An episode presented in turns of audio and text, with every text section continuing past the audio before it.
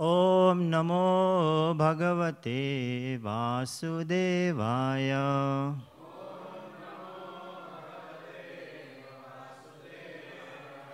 ॐ नमो भगवते वासुदेवाय।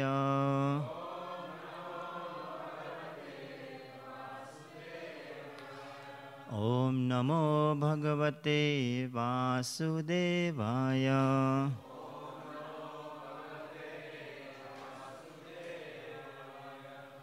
So today we are reading from Srimad Bhagavatam, Canto 6, chapter number 3, text number 33, 6.3.33.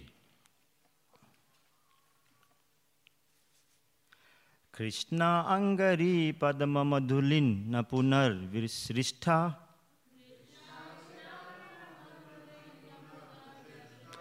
मायागुणेषु रमते वृजिना वहेषु अन्यस्तु कामहत आत्मरजः प्रमाष्टुम्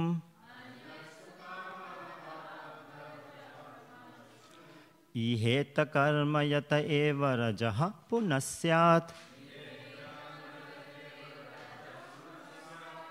I'm just going to break down this verse so that we can understand the meaning and then we'll sing again, yeah? So that next time when we sing, we are singing with some understanding of the meaning as well. So Krishna Angarehi. So Krishna is Krishna, Anga is the lotus feet of the or the feet of the Krishna.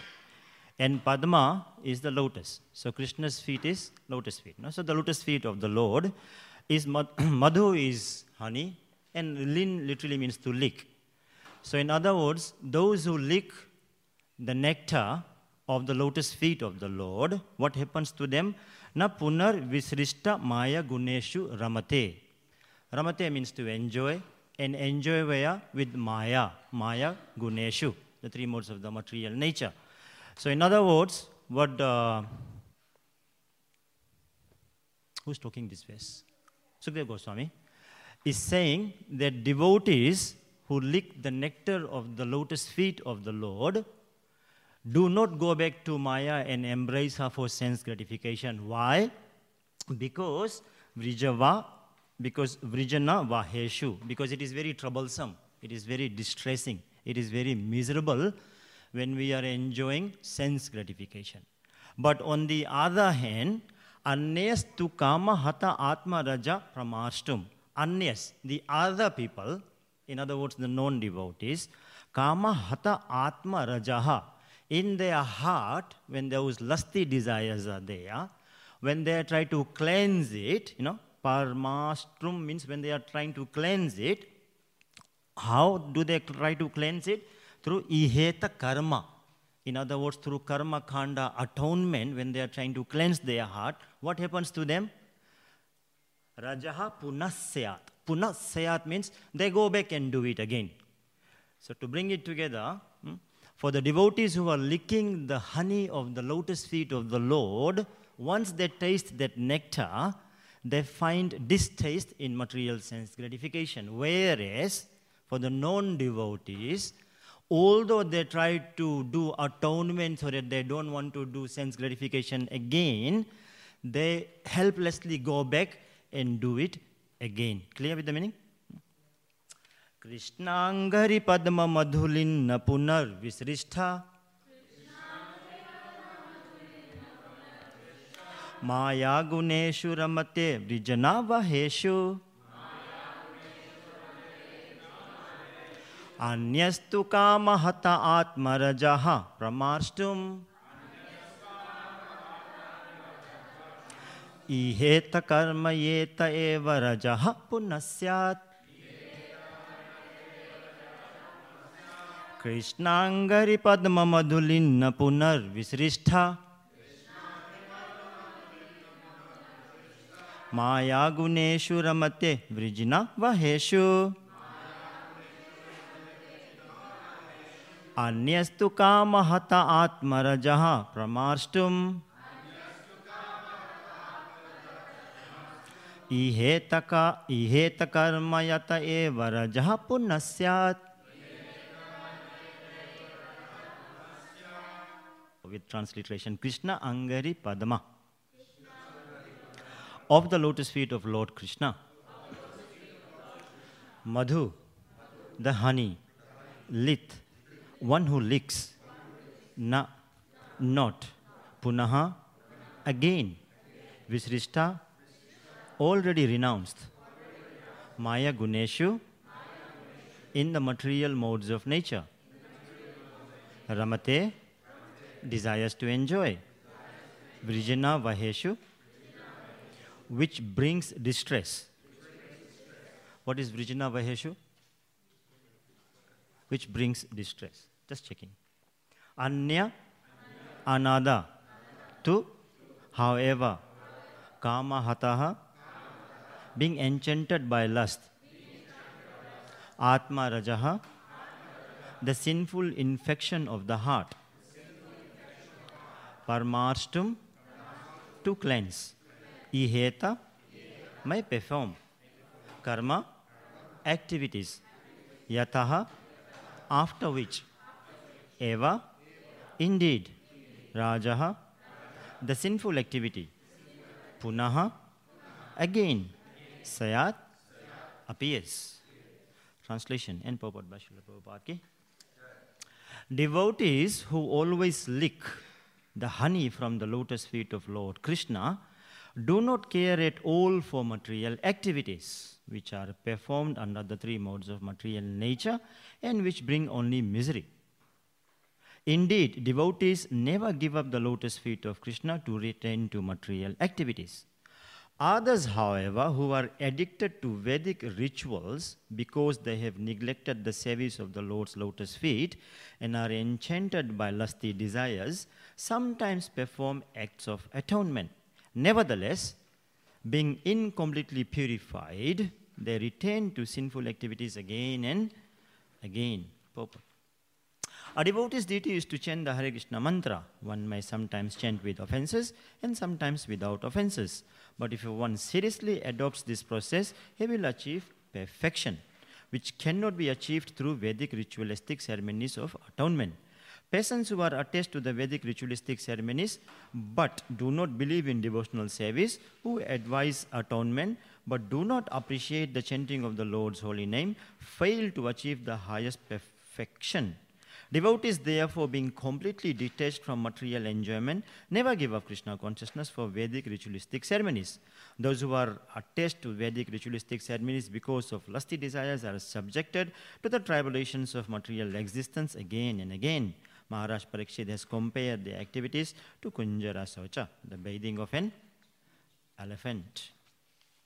Om Jnanatimirandhasya Jnananjanashalakhaya चक्षुरुन्मिलितं येन तस्मै श्रीगुरुवे नमः नमा ॐ विष्णुपादाय कृष्णप्रेस्थाय भूतले श्रीमते भक्तिवेदान्त स्वामिनिति नामिने नमस्ते सरस्वते देवे गौरवाणी प्रचारिणे निर्विशेषा शून्यवादी पाश्चात्यादेशातारिणे जय श्री कृष्ण चैतन्य प्रभु नित्यानन्द। श्री अद्वैता गदाधार श्रीवासदि गौरभक्तवृन्द। हरे कृष्णा हरे कृष्णा कृष्णा कृष्णा, हरे हरे। हरे राम हरे Ram. Ram Ram Hari Hari.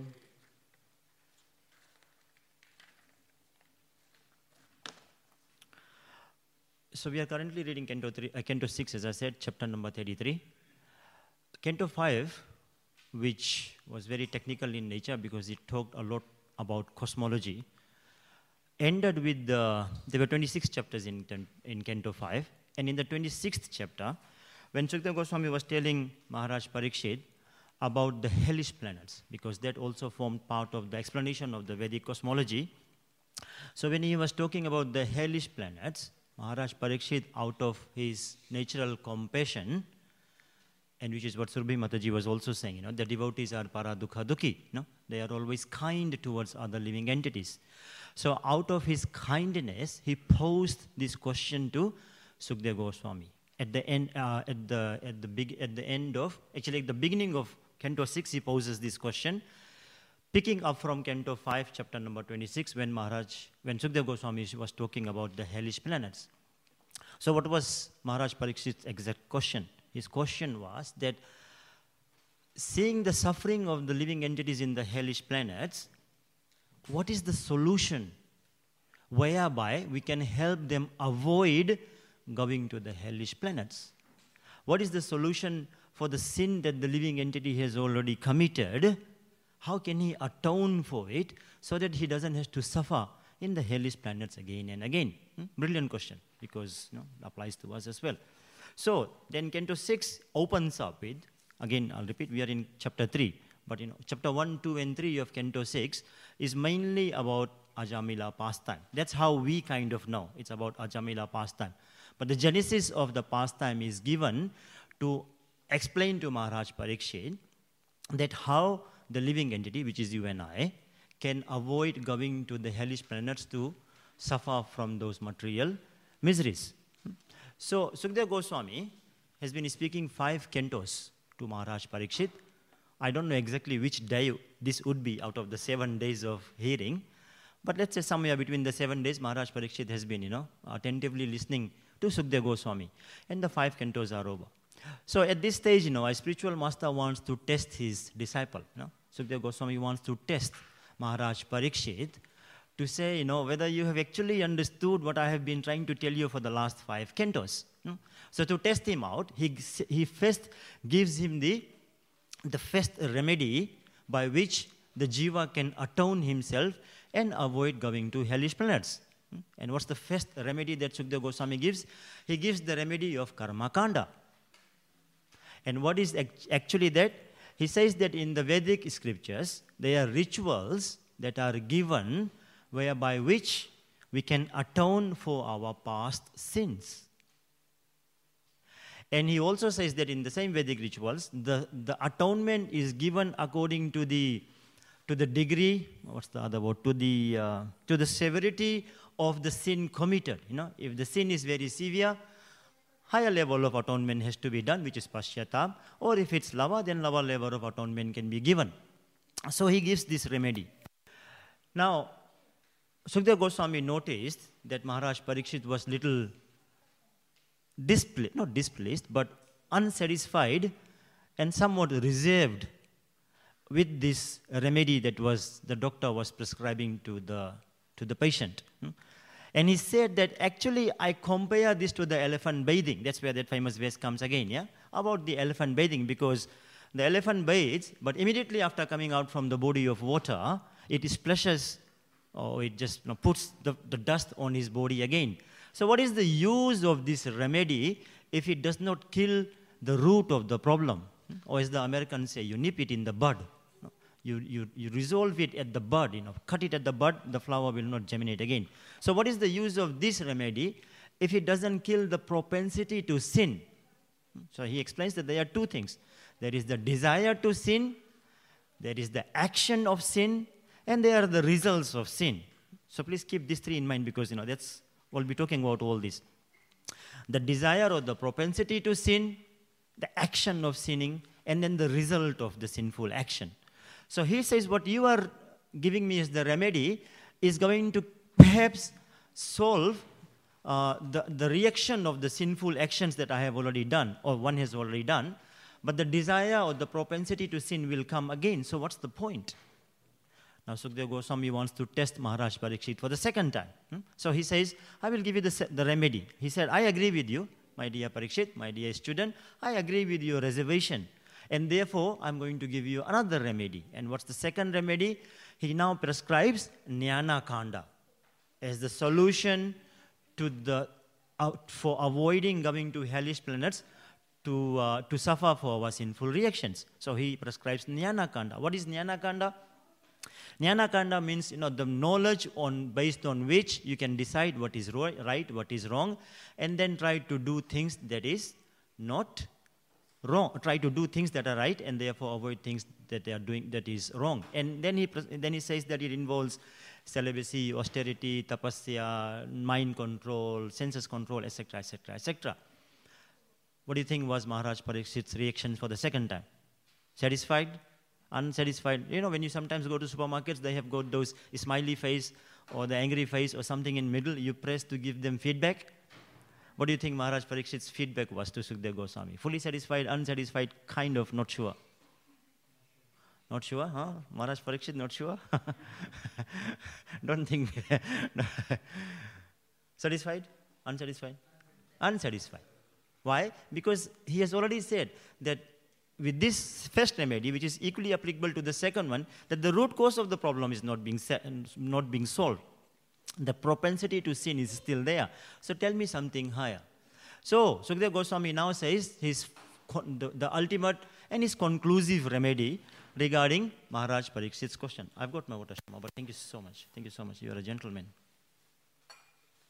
So he, he gives the final remedy. And what is the final remedy? He says, Bhakti. Kechit kevalaya bhakti. Next line.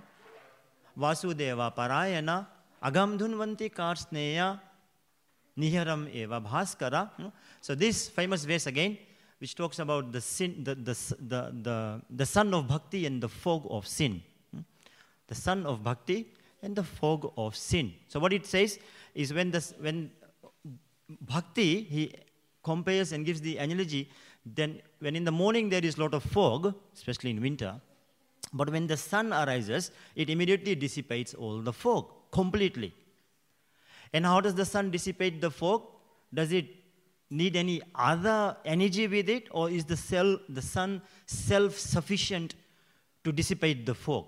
The sun can just do it alone, first of all, first point. Secondly, it can do it with only little bit of its energy. An hour of strong sunshine, not even strong to be honest, an hour of little sunshine in the morning is enough to dissipate the fog. What to speak about midday when the sun is scorching down. No? So just so two points here. One, bhakti in itself is enough. Bhakti in itself is enough not to only destroy our sins, but to also destroy our sinful desires. First point. Bhakti itself is enough. It doesn't need jnana, ashtanga, anything else. Itself is enough. Second point, that bhakti can destroy our sinful actions and reactions only with little bit of effort. Just little bit of it. Whereas with the other process of atonement, too much trouble is required, and then the root will come. Because the root is still there, the desire may, will come back again. So at this point in time, to substantiate his point that bhakti is so powerful that it can remove the sinful propensities, Sukdev Goswami quotes the pastime of Ajamila.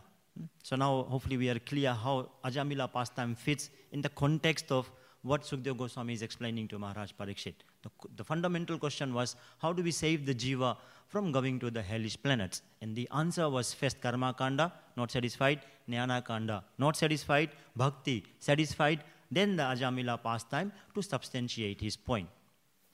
And Ajamila pastime we are all very familiar with, so I'm not going to go into detail with it, apart from the fact that we'll just pick a few points and then continue from there.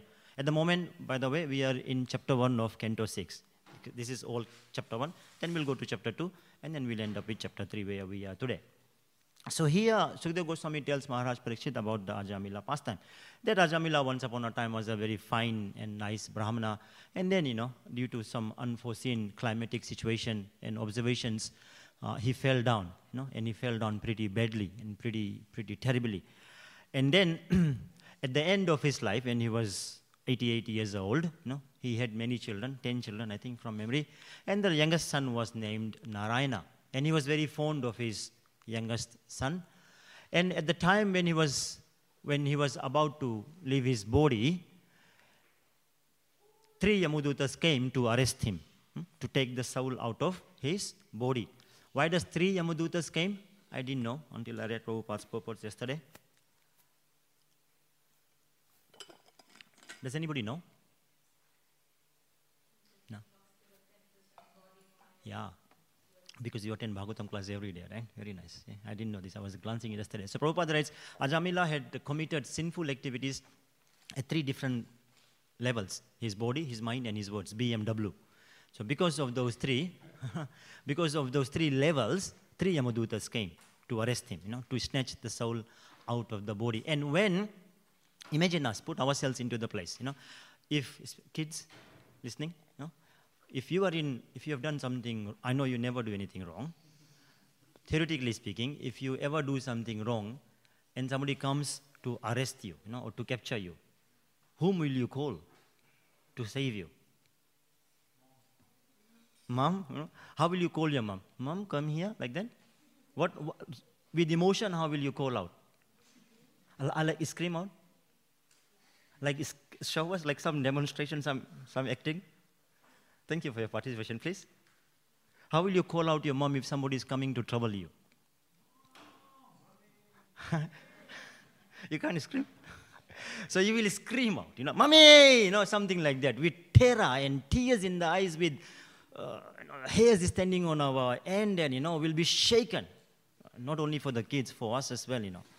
In the middle of the night, you know, if uh, some drunkard comes, you know, and you are in the alley, we'll yell out. We'll probably yell out to Krishna because of our devotional service, but we'll yell out to somebody. So Ajamila, in that kind of disposition, when he's about to die, calls out, Narayana! That's his dear son. Now, how many syllables are there in Narayana?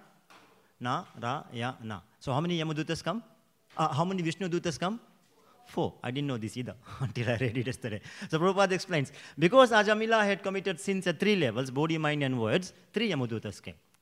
Because Ajamila had chanted Na, Ra, Ya, Na, four Vishnu Dutas came to protect him. And this here, Prabhupada explains, is the, our sweet Lord has got so many sweet aspects, but the foremost of those qualities in the Lord is His utmost mercy, kripa, compassion on us. Whenever we are in trouble, if we call out to Him, even if we have committed the greatest of sins, He will somehow the other come to protect us at some particular level.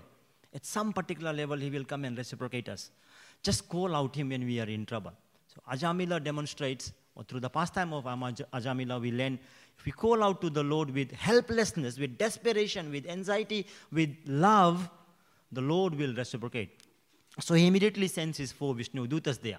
And then there is a conversation between the Yamadutas and the Vishnu Dutas about who is doing right and who is doing wrong. There is a very nice conversation there as well. The Yamadutas ask, the Yamadutas tell Vishnu Dutas that this guy, person, Ajamila, has done a lot of sinful activities, and therefore we are entitled to take him to our boss in the Yamaloka, who is known by Yamaraja, so that he can get punished. He can get punished.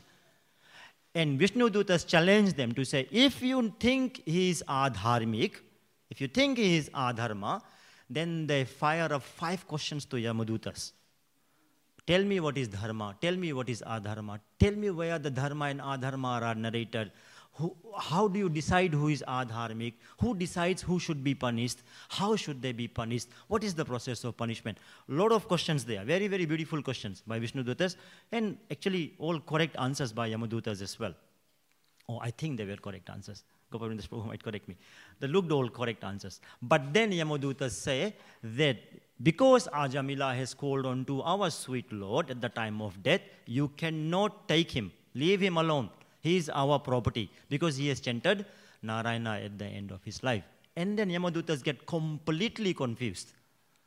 We'll be so happy na, if Yamadutas were to come to us and then they become confused and go away, and Vishnu Dutas come.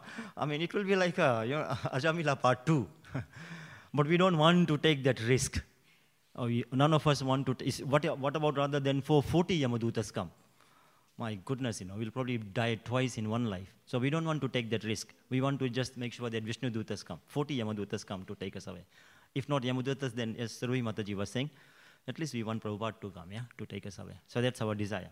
So then anyway, there's a nice conversation between Yamadutas and Vishnu Dutas. And when Vishnu Dutas tell Yamadutas that if you, you may have understood, but you don't understand that Ajamila has chanted Narayana and therefore he's our property. Hmm? He is entitled to go back to, to, to get a chance to reform himself. And there, at that point in time, we move forward. Yamadutas go back to Yamaraj to narrate all this story and then clarify with him to say, actually, who is the boss? We all, all the while thought you were the boss. We are working for you. But seems like you have a boss who is higher than you. So please tell us decisively, are we, you know, how does all this mm, hierarchy stand out? Where do we fit? Where do you fit? So with that, and then Ajamila pastime continues, and I'll quickly finish this Ajamila, then we'll go back to Yamadutas going to Yamaraj. So Ajamila, what happens? No, he, he, when he sees Yamadutas, of course, there is a sense of determination to purify himself because he has, out of his agyata sukriti of chanting Narayana at the time of death, he's now going through some reformation, you know. So a person who has, was almost like relapsing many times, you know, it, it gets a chance to, to, he has been rescued by Vishnu Dutas and now he's reforming himself. So quite determiningly he takes up to the process of bhakti and then eventually he goes back to Godhead. Hmm? So a lot of lessons learned there for us as well. And the Yamadutas go to Yamaraj and question him to say, who is the real boss here? Now, who is the supreme controller? Is it you or you have another person that you report to?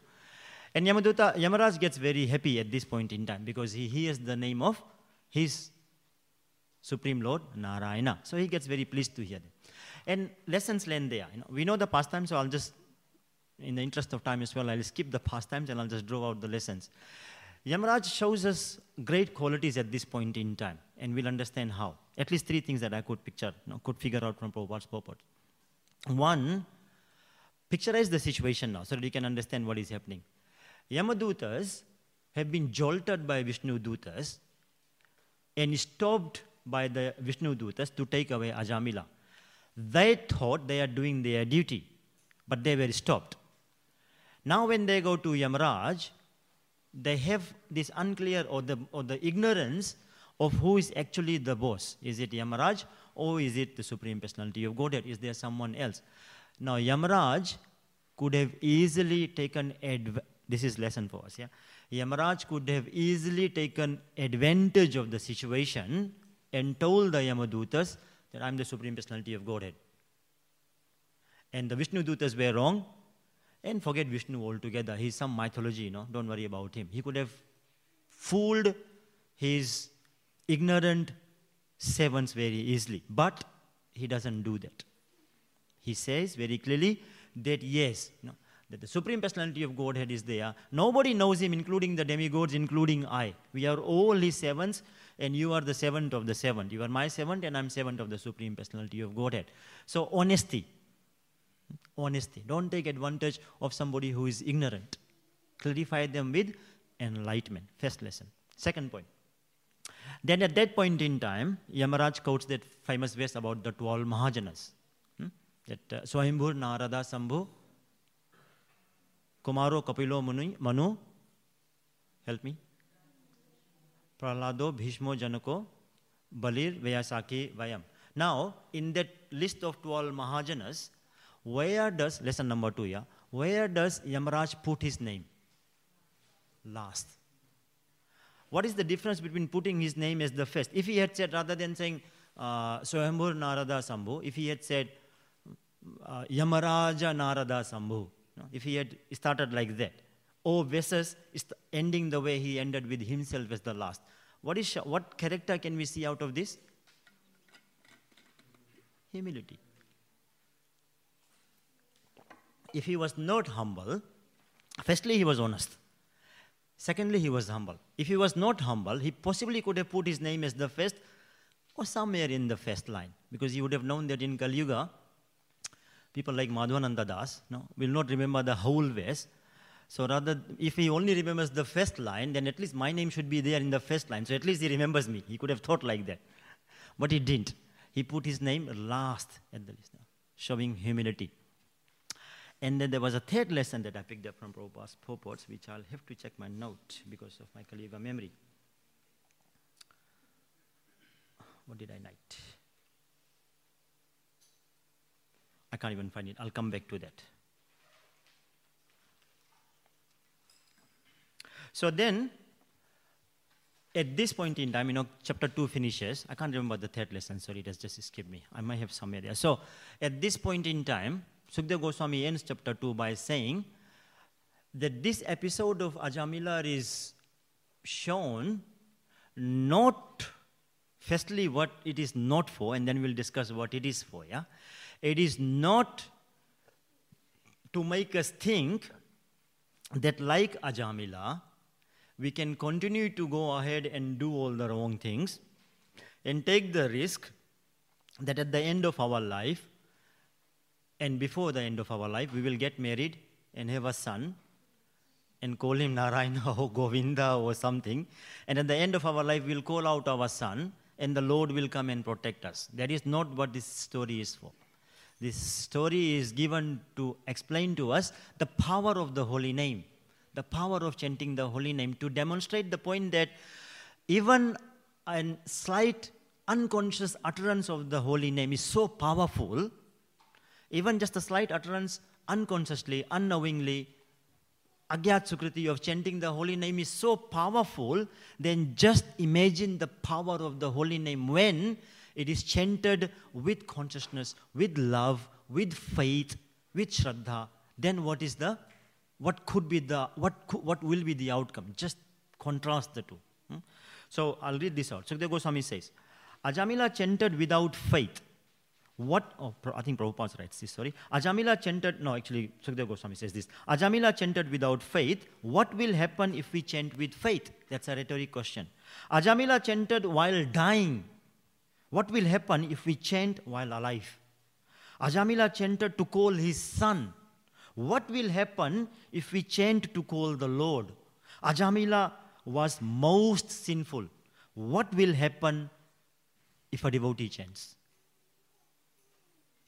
Now that's, that's the takeaway for today, yeah, to us to internalize.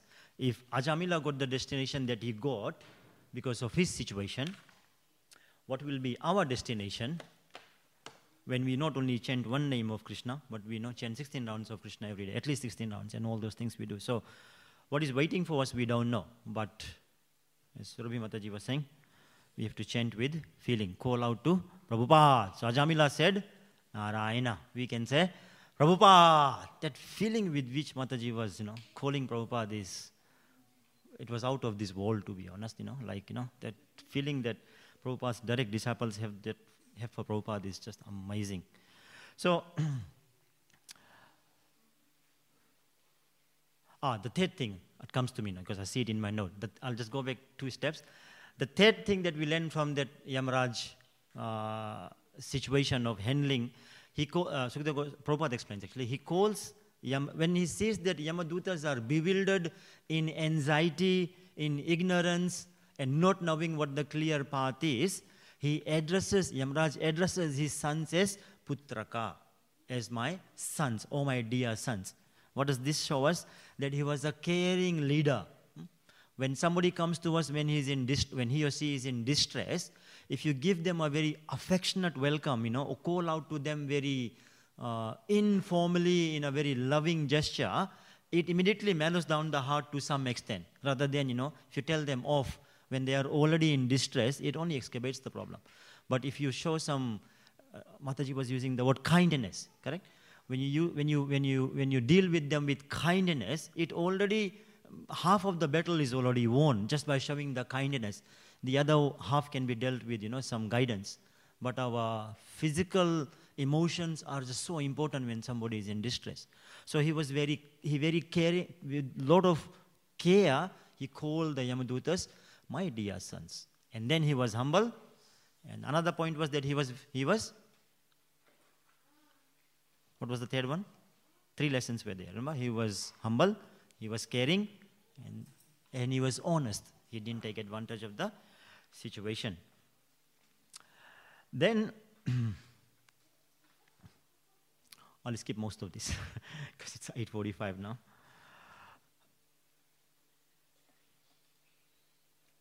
To summarize, it's quarter, it's quarter to nine. To summarize, Ajamila pastime, as I said before, was, is not given to make us ignorantly think that the holy name is so powerful, therefore we can do whatever we want to do and then be saved. It is given there to show us the power of the holy name. And this is not just once, these things can be repeated in our Vedic literature. For example, to show the power of the holy name, no, Katvanga Maharaj pastime is given.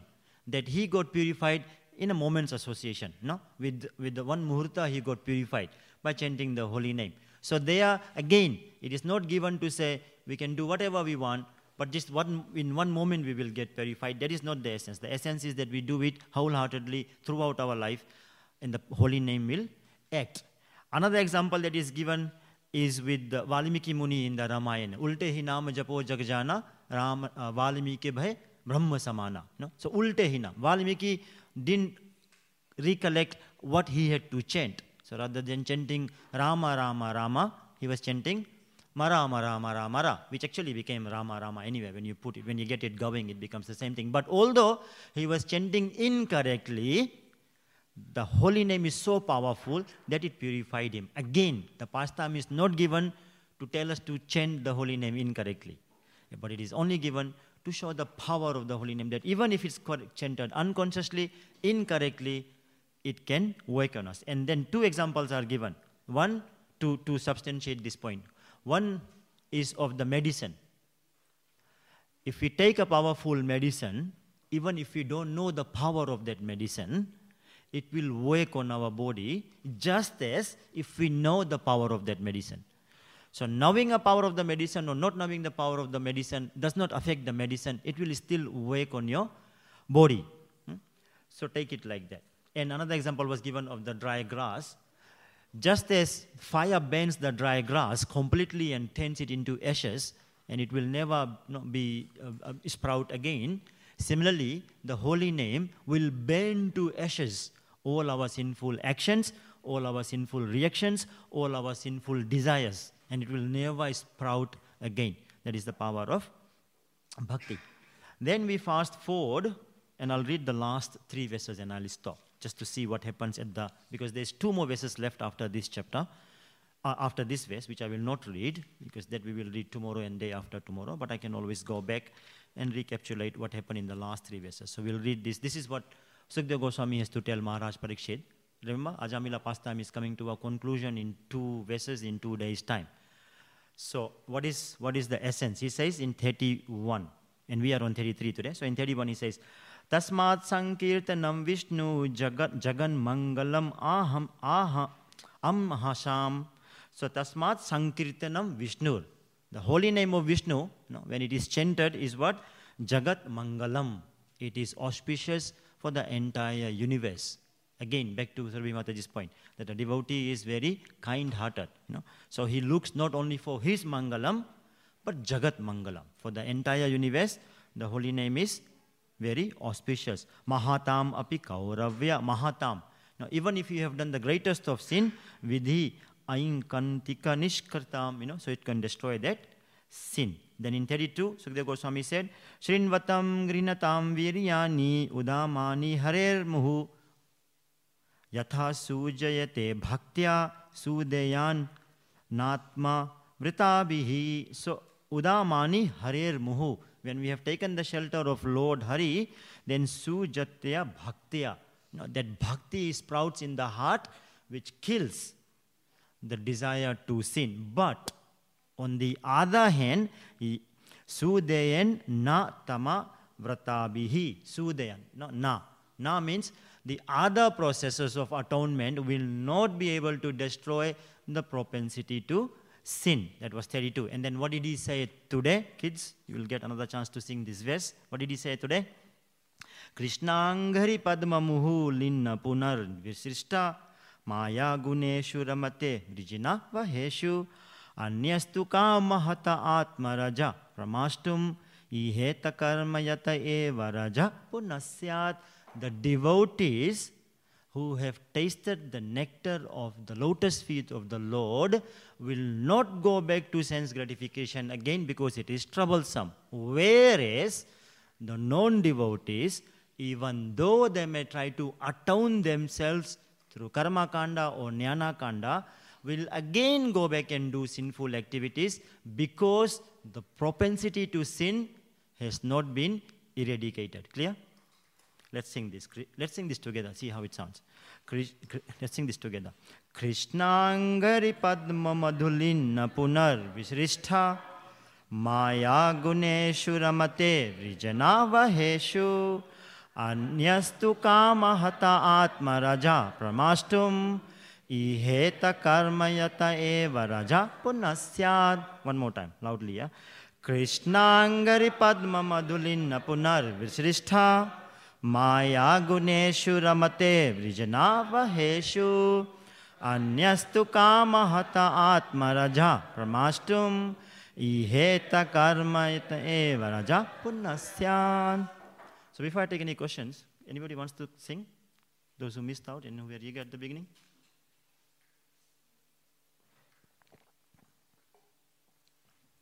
Nobody?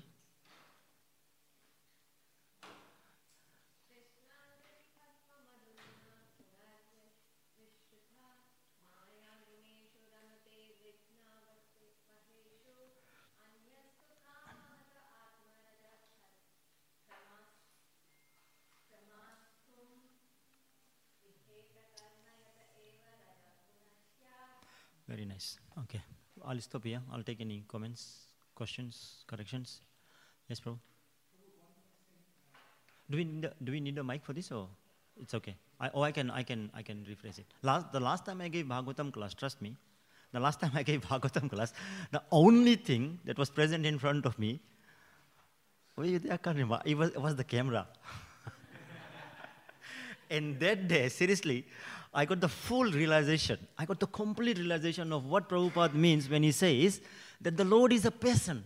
And you need to, you need to have a person to exchange loving relations.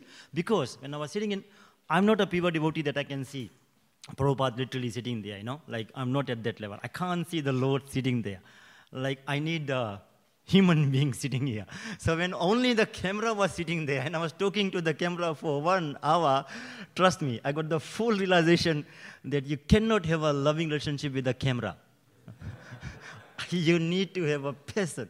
And today, you know, three months or two months fast forward after I got my first and the second jab, to see so many people there, including the kids, it's like, my goodness, it's a totally different world. And this is what Vaikuntha is. Because there is activity there. Vaimanika salalanas charita nishashvat.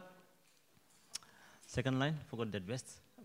Vaimanika salalanas charita nishashvat. Forgot the set. That's one of my favorite verses that I'm trying to learn because it tells us what is happening in Vaikuntha. Does anybody know this verse? It'll come back to me. It'll come back to me in a minute. Okay, questions? Sorry.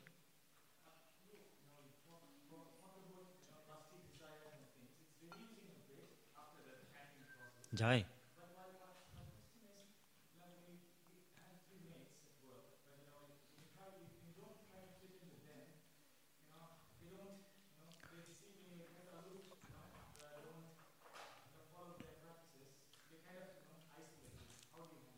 Okay, so the question is for those who are listening online, if this is going online on the YouTube, or probably not because the camera is not here, maybe going on radio, yeah. So for those who are listening audio, the question was that, you know, when we take holy name, this gentleman here has got some experience of, you know, lusty desires reducing, which is nice. But at the same time, when he's in the office place and workplace, when he doesn't associate with his colleagues, the kind of thing that you are alien, no? And they themselves think that, you know, you, you are a little different. Is that question? Yeah. So the answer to that is kindness. Don't worry so much about how they see you. Worry more about how you see them. They are seeing that you are an alien. Let me rephrase. They are thinking that you are unique and different and probably something wrong mentally with you. That's how, that's how non-devotees think of devotees. No? That these are all mental retards, you know, who are wearing white saffron clothes with some funny mark on their forehead and something in their, you know, in a bag they carry everywhere and don't eat meat and all that. They think we are silly. But the difference is, they think you are abnormal, whereas you know they are abnormal. So one thinks, the other one knows. So rather than thinking themselves, you're thinking from their shoes that you are abnormal. You have to, you, ha you know that they are abnormal because they are missing out on something that you have or that you are experiencing to some extent. So if you have that kindness, like how Maharaj Parikshit had, for what is the solution to the sufferings and on those people tick this list of suffering souls who are hopefully not, but possibly marching towards hell, how will you save them? and you can save them with the holy name. So your character, your qualities, your sadhana, your Krishna consciousness will be contagious to them. Hmm? So if you develop that, uh, if you develop that sincerely, it will rub on them. And they will see, wow, what's your nice name? Shabrish. So, you know, this nice gentleman, Shabrish, my goodness, even when we provoke him, he doesn't retaliate. They will like you then. Because where did you learn this quality from? And then it gives you the platform to tell them about Krishna consciousness. That is the opportunity that you can preach to them. Till then, don't preach. Till then, only preach to them with your action. And the Krishna will set the platform when you, when, at which you can preach to them through your words. So preach through action only. The moment you open your mouth, they will not like it because they are not at that level. So action first, and then the words come out of the mouth later when they have been, let's say, uh, massaged by the Lord, so the holy name can penetrate in their heart. So have compassion to them because that's exactly what Maharaj Parikshit has here. That no, it is compassion to the suffering soul who are who are en route to hell. How do I save them? Yeah, not atonement, bhakti. And how much bhakti? Endless bhakti. Maharaj Parikshit didn't say to Sukdev Goswami at the end of Canto, eh, at the end of chapter 3 of Canto 6, okay, you have so said atonement is the solution, and now you're saying bhakti is the solution. And today is day 5. I've got two more days, so let's stop Bhagavatam now, and I'll come back and chant holy name at the end of seventh day when I'm about to die. He didn't say that. He could have easily said that, no? He didn't say that. Why? Because there is nectar in the holy name. So, although he has got the remedy in his hand, he is still sitting at the lotus feet of the doctor, saying that, please give me more of this remedy. No, I love this tablet. Give me more and more and more for the remaining two or three days of my life. And I'll keep hearing this until I leave my body. So, the devotee who has tasted the nectar of the holy name of the Lord will not go back to material activities again. So, they are going to material sense gratification again and again. You have to stop them. Yeah? Is it clear? Okay. Somebody else raise the hand there, then I'll come to you. Yeah?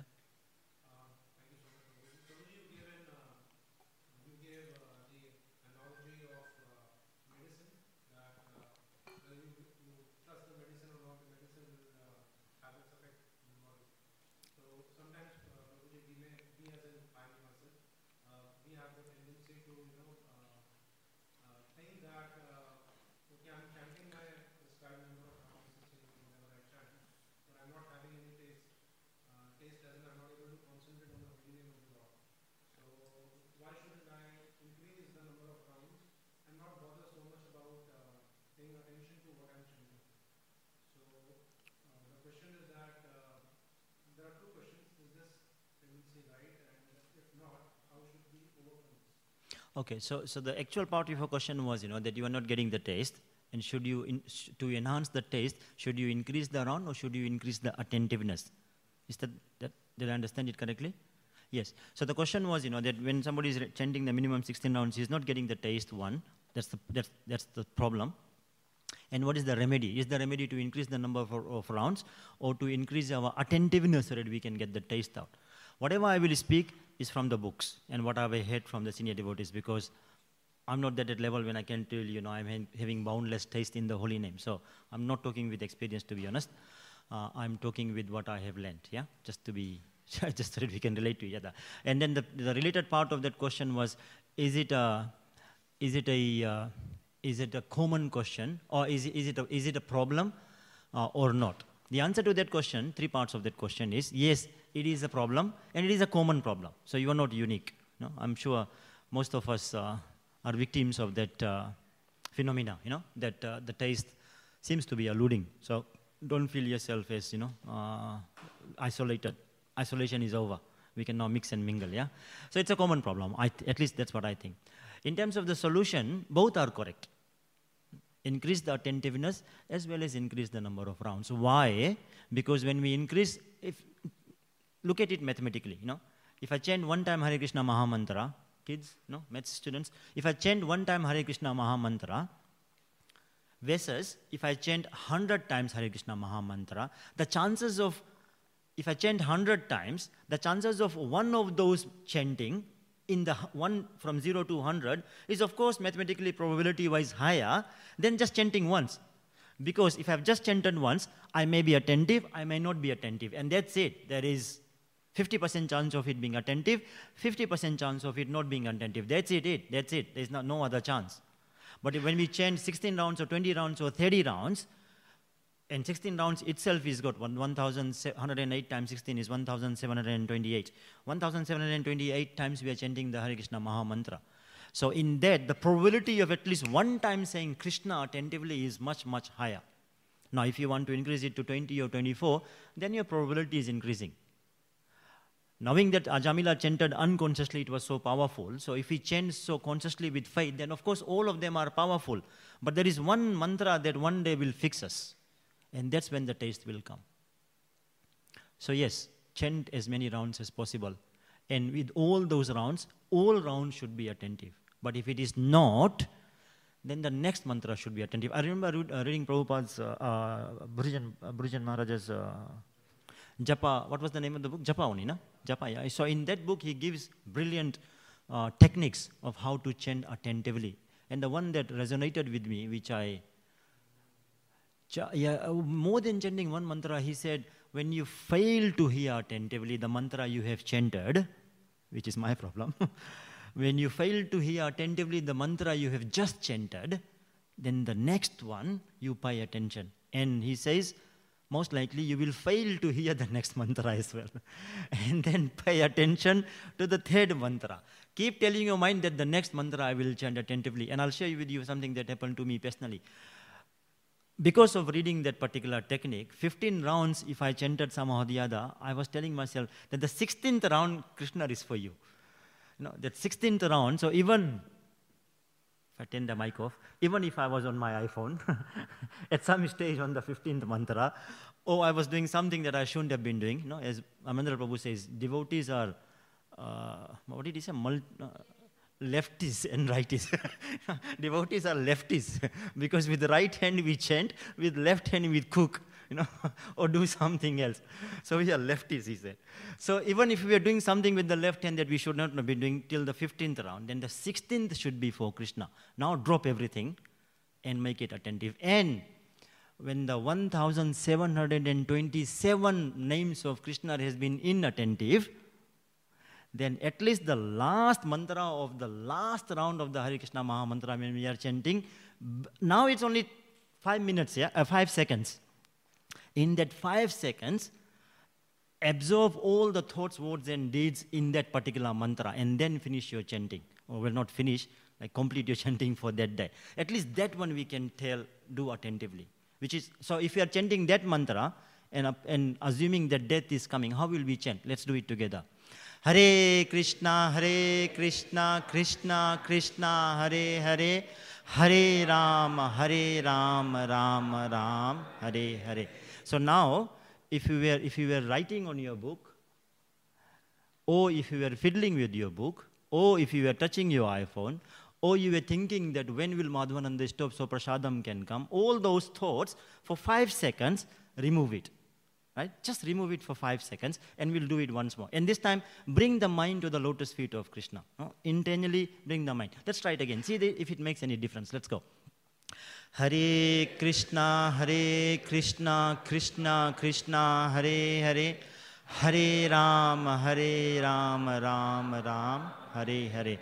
And then, if the mind is still deviated, which it probably did in that five seconds for one second, to say, What am I supposed to do? I'm supposed to chant attentively.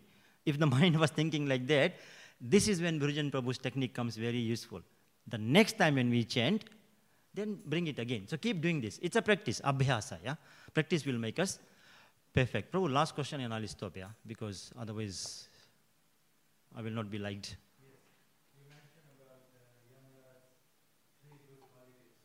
Yeah.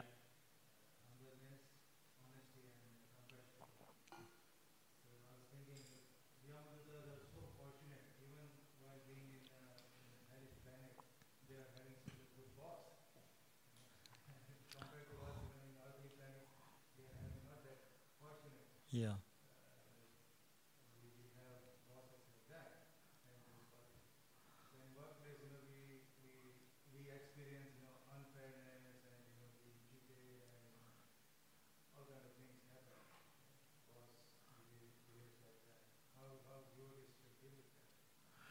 Yeah, so the question was, or the comment was, part of the part of it was comment and then a question. The comment was, you know, that Yamaraj, the Yamadutas were fortunate because their boss was sincere. And Yamaraj is a, not only a devotee, but Yamaraj is one of the 12 Mahajans. Whereas for us, in our workplace, there is no Yamaraj, but there is Mahabharat hmm, going on. There is politics, there is uh, nepotism, hmm, there is uh, backbiting, all those backstabbing, all those things are coming. How to deal with it? I'm in the same position as well. so, so, blind leading a blind now, pretty much, you know. It's hard, Prabhu. It's, it's hard. But I think no, it was not easy for Arjuna either. In the battlefield of Kurukshetra, at his Mahabharat, he was also battling with not only bosses, but with families who were hell bent on killing him. At least for our sake, or at least in our situation, we are much more fortunate than Arjun, because at least we are not fighting with our families. No, we don't have to shoot them. We are at least fighting with people whom we are not, let's say, who are not our kith and kin. So why is Bhagavad Gita so relevant to us then? You know, because it shows that what was Arjuna's problem at that point in time compared to our problem today is day and night. Our problem in front of Arjuna is minuscule, nothing. We don't have to kill our boss, first of all. Hopefully, you don't have to kill him. Know? And they don't kill us either. There is backstabbing and all that, but there is no literal, literal, literal bloodbath. That's not happening in the office, yeah?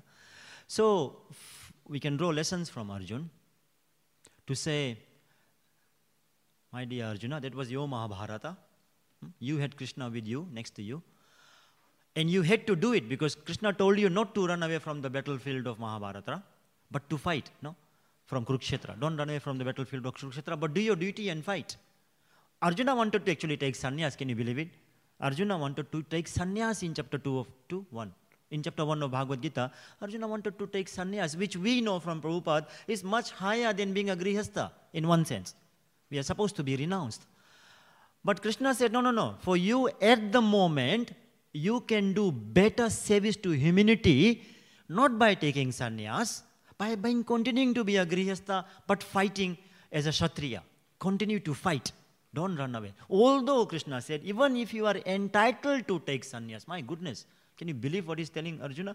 Although you are entitled to take sannyas, which is much more higher, but right at the moment, the call of the duty at the moment is for you to fight because there's a battle going on and you must fight not for your sake for my sake first of all for krishna's sake and also for the sake of the whole civilians these demons has, have to be removed so you must continue now that is arjuna's that's why he has to shoot arrow at Bhishma Dev and Dronacharya. But our situation is, we don't have to shoot arrow at our boss. We just have to write him an email. My dear boss, you are a rascal number one. Hari Haribol, no, with uh, regards or something. You know? That's all we have to do, which is just all dots and digits. But the office, the workplace is our battlefield, and we have to march on and fight. No sannyas from, work, from battlefield. No sannyas from office coming to Vrindavan. Which is nicer. Of course, everybody wants to go and settle in Vrindavan. It is much nicer. But Prabhupada said, Melbourne is Vrindavan. Office can be our, our our, our workshop. yes, office can be our workshop. I wanted to say that office is an extension of our temple. Vrindavan is, Melbourne is Vrindavan. This is our temple. Office is an extension of our temple. Put deities there, Panchatattva. Put Bhagavad Gita. And then fight. Good luck. ग्रंथ श्रीमद भागवतम की जय श्रील प्रभुपाद की जय